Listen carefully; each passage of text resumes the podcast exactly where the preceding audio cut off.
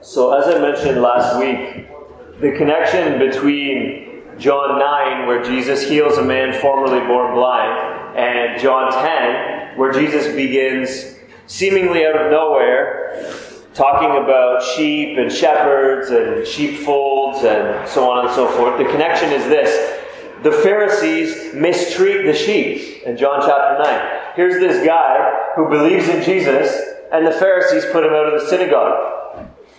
Jesus responds to that by talking about how he is the good shepherd and how he cares for the sheep in contrast to the Pharisees. So, this is the connection between John chapter 9 and John chapter 10. And Jesus uses a couple of analogies from shepherdry to describe himself and his work here in John chapter 10.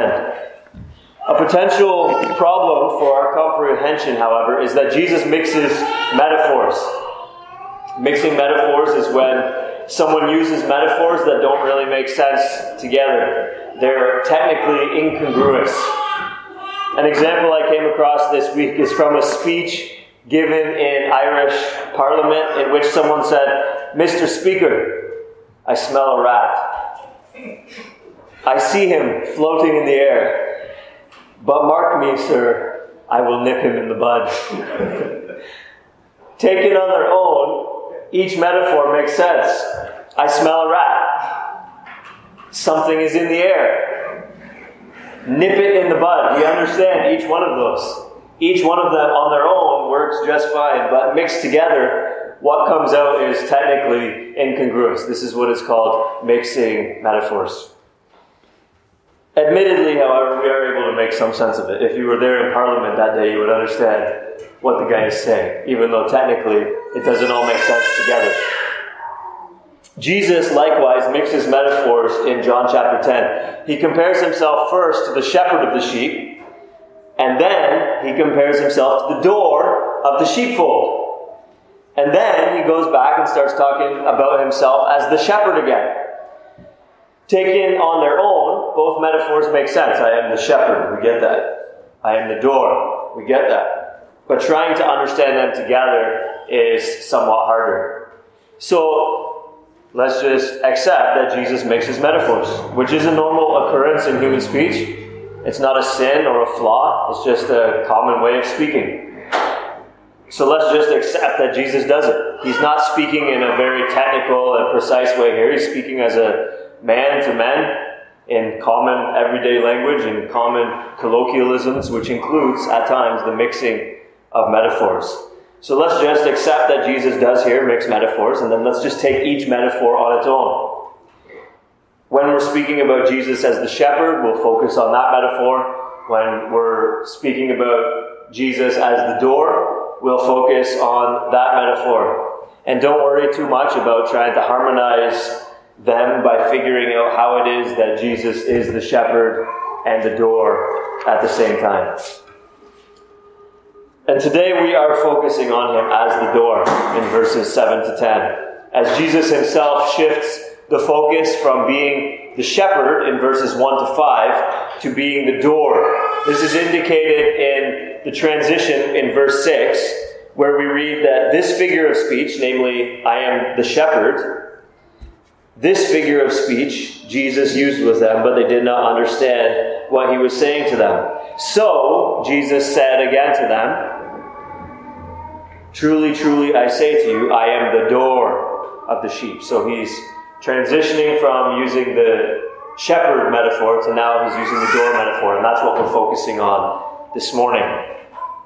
And the first thing that we see as we open our study about Jesus being the door of the sheep is that thieves and robbers are mentioned again. They were mentioned in the previous section, the first five verses of John 10 that we looked at last week. And here they are mentioned again in verse 8. All who came before me are thieves and robbers, but the sheep did not listen to them.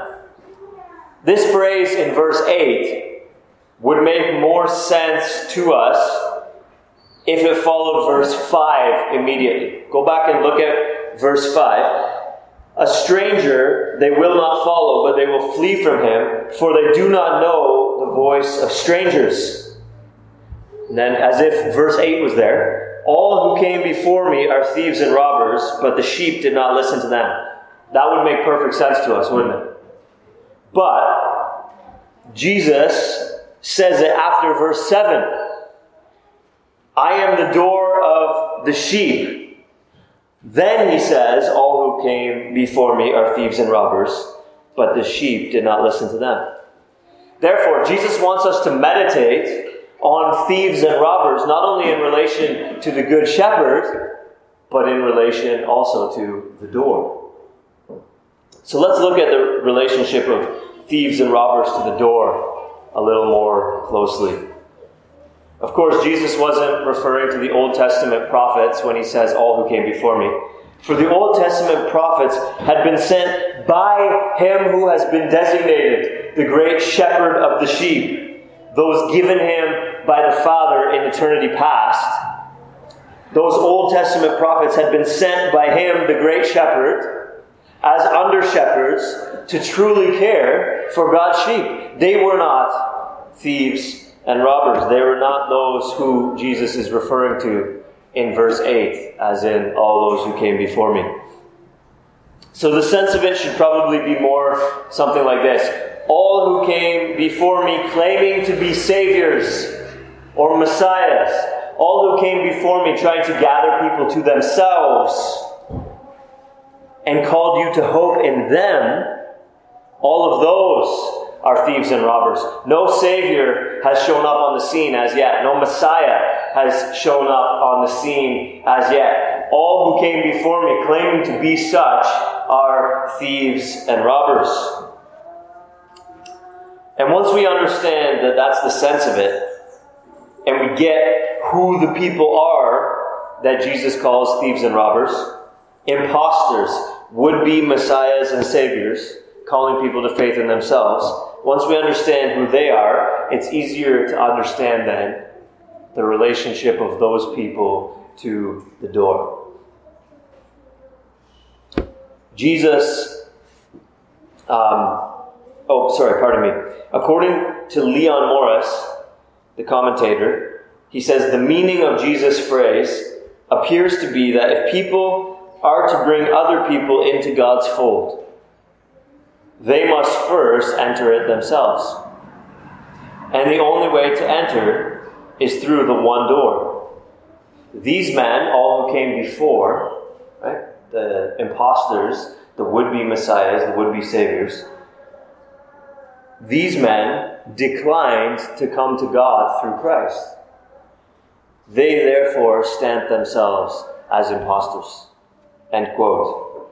In other words, what, what Morris is saying is that if Jesus is the door by which sheep go in and out, then anyone who is a legitimate shepherd, whether the great shepherd of the sheep, Jesus himself, or whether an under shepherd, like the Old Testament prophets who had, in a sense, different sense, gone before Jesus, anyone who is a legitimate shepherd would naturally be going in and out the door and calling sheep through the doorway. If Jesus is the doorway, then under shepherds will themselves have had dealings with Jesus. And will call the sheep to have dealings with Jesus. If someone sets himself up as a shepherd, however, but doesn't use the door, and doesn't call the sheep through the doorway, then he is evidently a thief and a robber. So again, I warn you, as I did last week, of thieves and robbers who make a claim to the sheep, though they have no business doing so. Whether the anti religious, or the non religious, or those of other religions, or even those bearing the label of Christian. If they don't sound like Jesus as he has spoken to us in his word, run as we saw last week. The sheep flee from the stranger's voice. If you are a sheep, run from the stranger's voice, though he claims to be a shepherd. If he doesn't sound like Jesus, as he has spoken to us by the apostles and the prophets, in his word, flee. And as we see in our text this week, if a teacher doesn't seem too concerned himself to enter by the door, who is Jesus, and if he doesn't seem to have much interest in calling you to go in and out through the door, who is Jesus, he is likewise a thief and a robber. Don't listen to him. The sheep do not listen to those who themselves do not come in and out through the door, and the sheep do not listen to those who call the sheep to bypass the door and supposedly go in and out another way. Throughout history, many voices have arisen promising good pasture without having to use the door.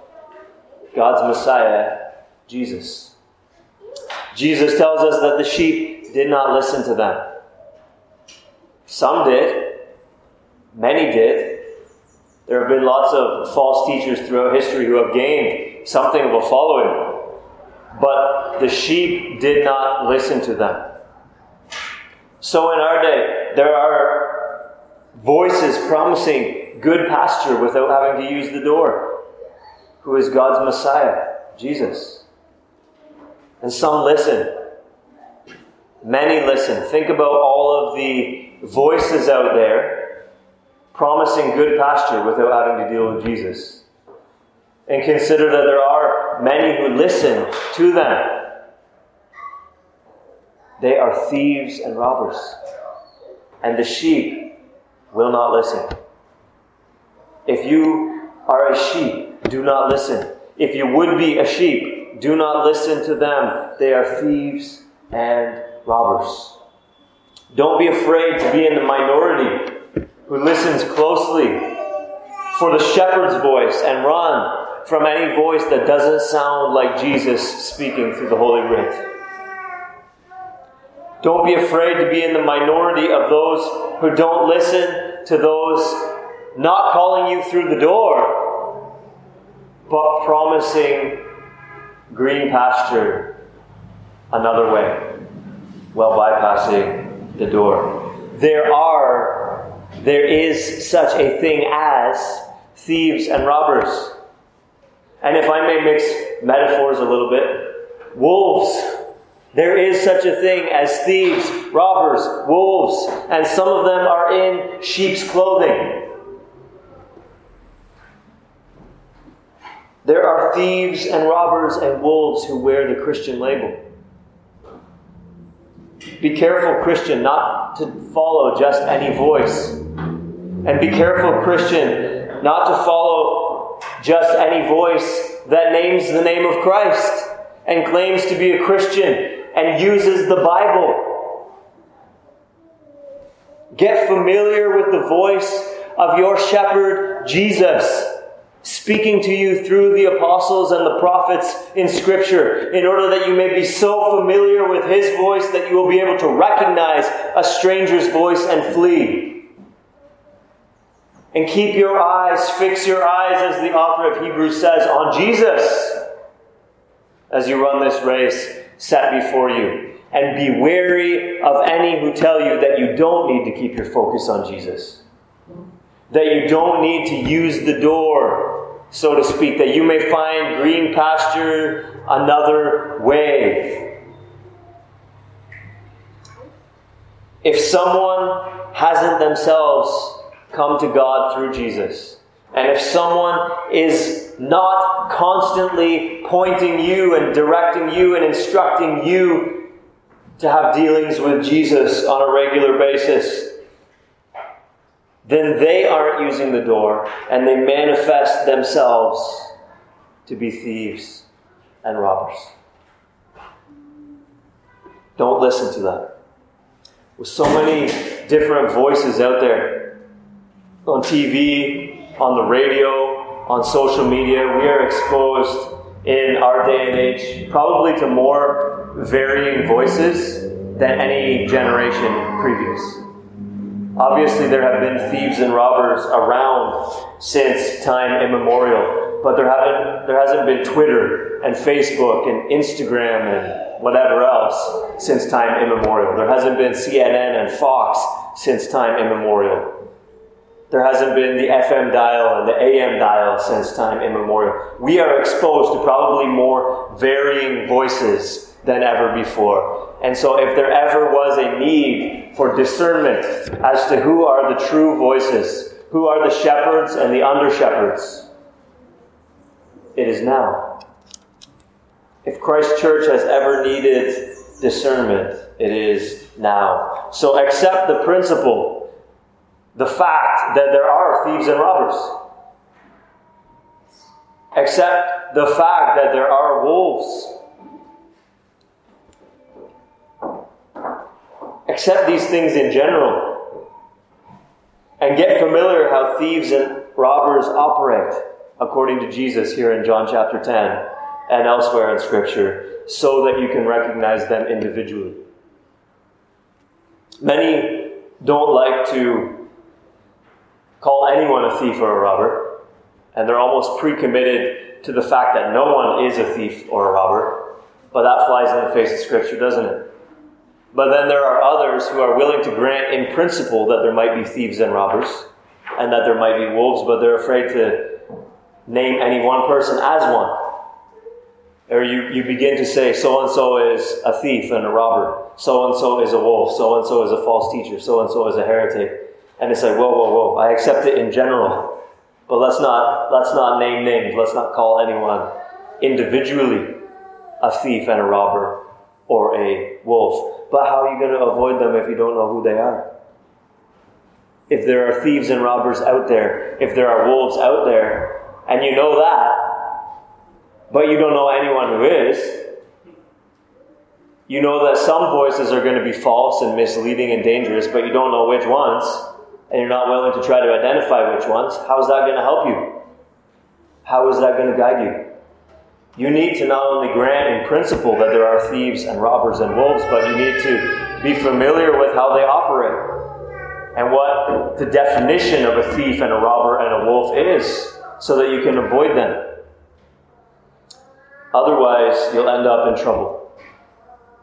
For thieves come only to steal and kill and destroy. We see this in verse 10. Does it ever end well for the sheep when a thief leads them astray from the shepherd and away from the fold? Never. But D.A. Carson points out that the world still seeks its humanistic political saviors. It's Hitler's, it's Stalin's, it's Mao's, it's Pol Pot's. I might add, it's Marx's. And only too late does it learn that they blatantly confiscate human property. They come only to steal. They ruthlessly trample human life underfoot. They come only to kill. And they contemptuously savage all that is valuable. They come only to destroy. And then Carson quotes from Roy Clements, who said, Jesus is right. It is not the Christian doctrine of heaven that is a myth, but the humanist dream of utopia. You see, there are voices that promise green pastures without dealing with Jesus. There are voices that say you don't need to use the door. And they themselves have not used the door. And they tell you you don't need to use the door either.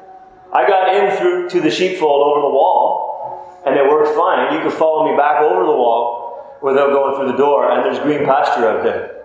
Believe me. But we've seen this trick many times throughout human history.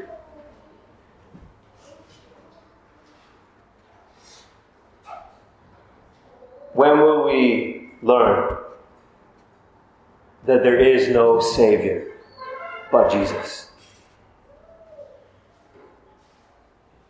will we ever learn that it is only through Jesus that we may be saved and go in and out and find pasture, as Jesus says in verse 9.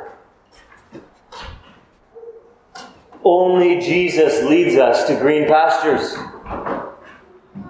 The world either doesn't fulfill its promise of green pastures at all, as with the Hitlers and the Stalins and so forth, and you end up with barrenness instead of greenness and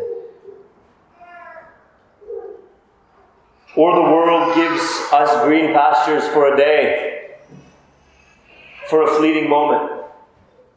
This is at best, at best, all that the self help gurus, the philosophers, the moralists, and the like can do.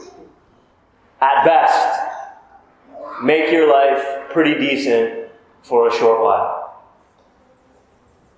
But in the end, you've been robbed, you've been killed, and all that God made you to be is destroyed.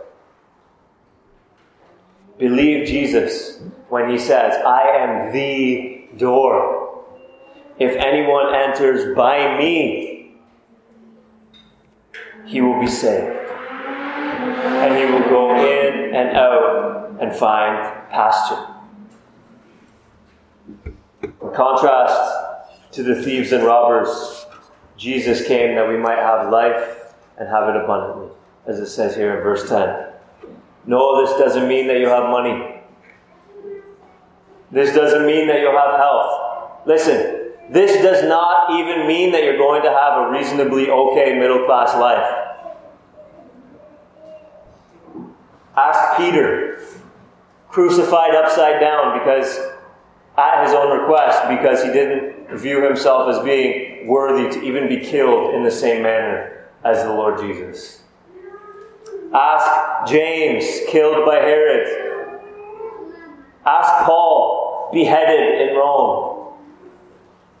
Ask John, exiled as an old man far away from his loved ones. They had abundant life, but they knew it didn't mean health and wealth. They had abundant life, but they knew that it didn't mean a reasonably okay middle class life.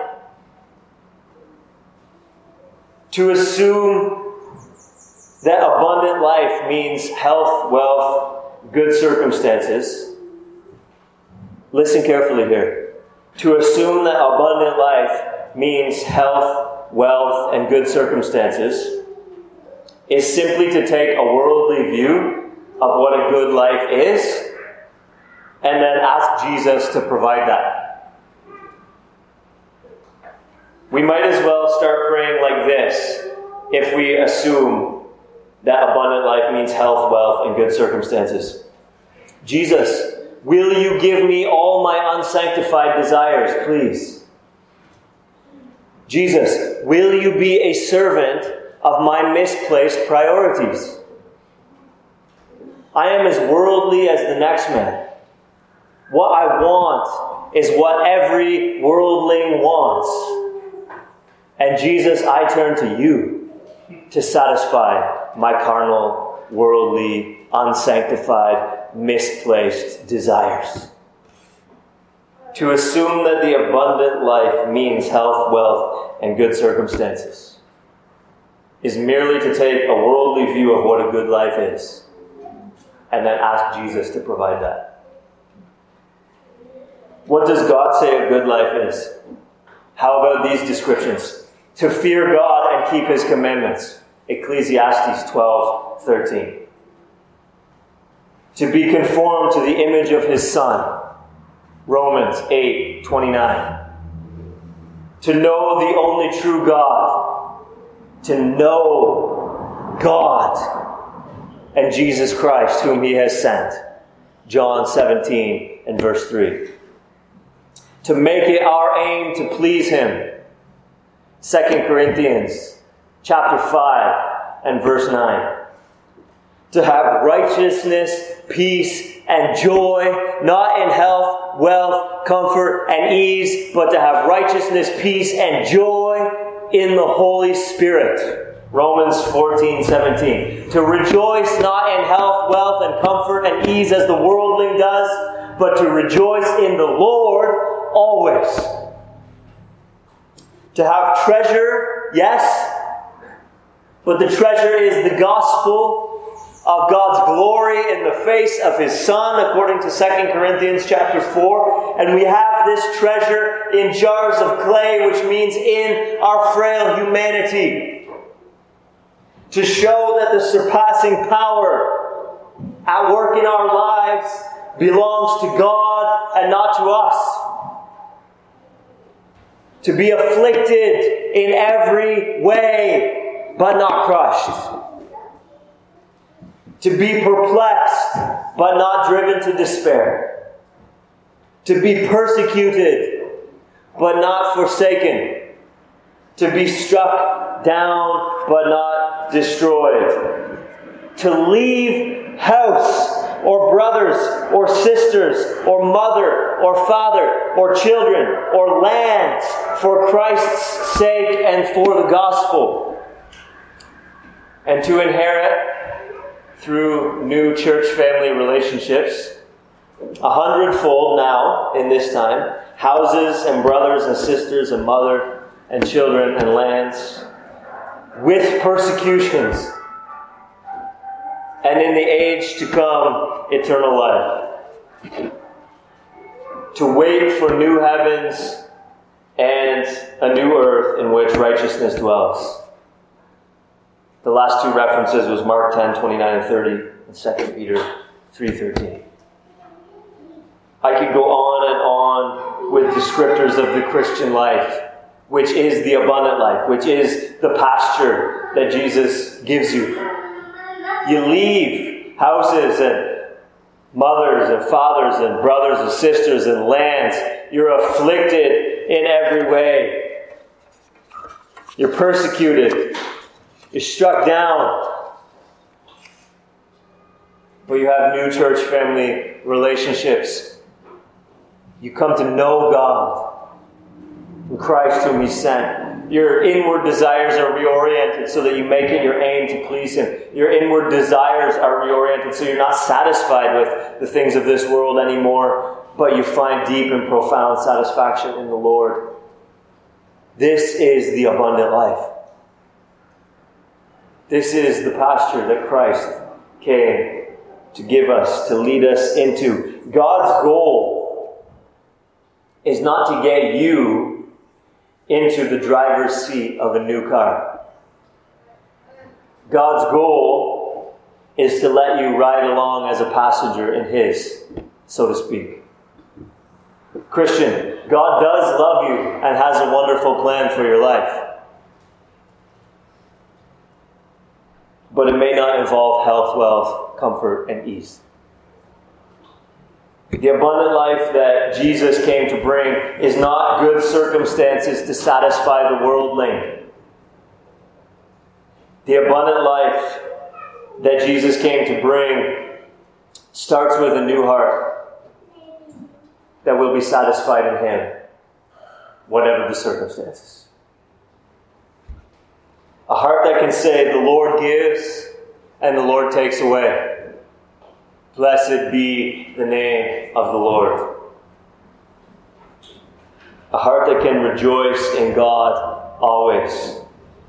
Jesus came to give you the abundance of Himself and the righteousness, peace, and joy that comes from right relationship to God, our Creator, through Him. The heart that can only be satisfied with health, wealth, and comfort is a heart susceptible to the voice of false shepherds who promise you these things if you follow them. The heart that can only be satisfied with health, wealth, and comfort is a heart susceptible to disappointment when, in the end, sooner or later, you don't receive what was promised or it dissipates and slips like sand through your hands the tighter that you grasp after it. The heart, in contrast, the heart that longs for right relationship to God and the shalom, the holistic well being that comes from that right relationship with God. The heart that longs to know how to live in this world well. The heart that longs to know how to cope with this world's hurts, to rise to its challenges, to leave a meaningful mark, all the while honoring God and having fellowship with Him. This heart will find all of these things in Christ Jesus. This green pasture in Christ Jesus. By entering, by going in and out, which is a Hebrew idiom for all the activities of life. This heart will find this green pasture by going in and out, living your whole life focused on, in reference to, by faith in Jesus Christ. That's how you get to the pasture through Jesus. And in the end, when God makes all things new, surprise, you get health, wealth, and comfort and ease too. In the sense that nobody will be sick or in poverty in heaven. But it's all through Jesus. Anyone who tells you otherwise is a thief and a robber. Anyone who tells you that you don't need to use the door is a thief and a robber who hasn't used the door himself and does not know God and has no abundant life. Jesus clearly wants us to know from what he has said in these few verses that we've studied today. Jesus clearly wants us to know that he is the only way to pasture and that the pasture that we have access to through him is good regarding the pasture's goodness, we are not losing out when we choose to go in and out to pursue all of life's activities in reference to Jesus. We're not losing out when we choose to go in and out through the door. Jesus Christ. When we reorient our lives around Him, when we trust His life to be the righteousness that we never could have earned where we trust his death to be the propitiation we never could have offered up for ourselves apart from our own suffering in hell. When we receive him as he is, as both Savior and Lord, and adjust our lives accordingly. When we shift our trust and our locus of authority away from ourselves to Jesus where we trust in Him, resolve to obey Him, honor Him, and receive that all He came to be and do for us, we don't lose out. The pasture is good, it's an abundant life. And regarding to the way, the way to the pasture, Jesus is the only way. All other leaders are thieves and robbers. All other ways are missteps. It's about as probable that an inmate in a prison will find greener pastures by climbing over the barbed wire fences at a maximum security prison with armed guards on the towers, as that a sheep will find greener pastures by following a thief and robber over the wall. Through Jesus, Jesus alone, you may truly have abundant life. Brothers and sisters, neighbors, friends, you must use the door.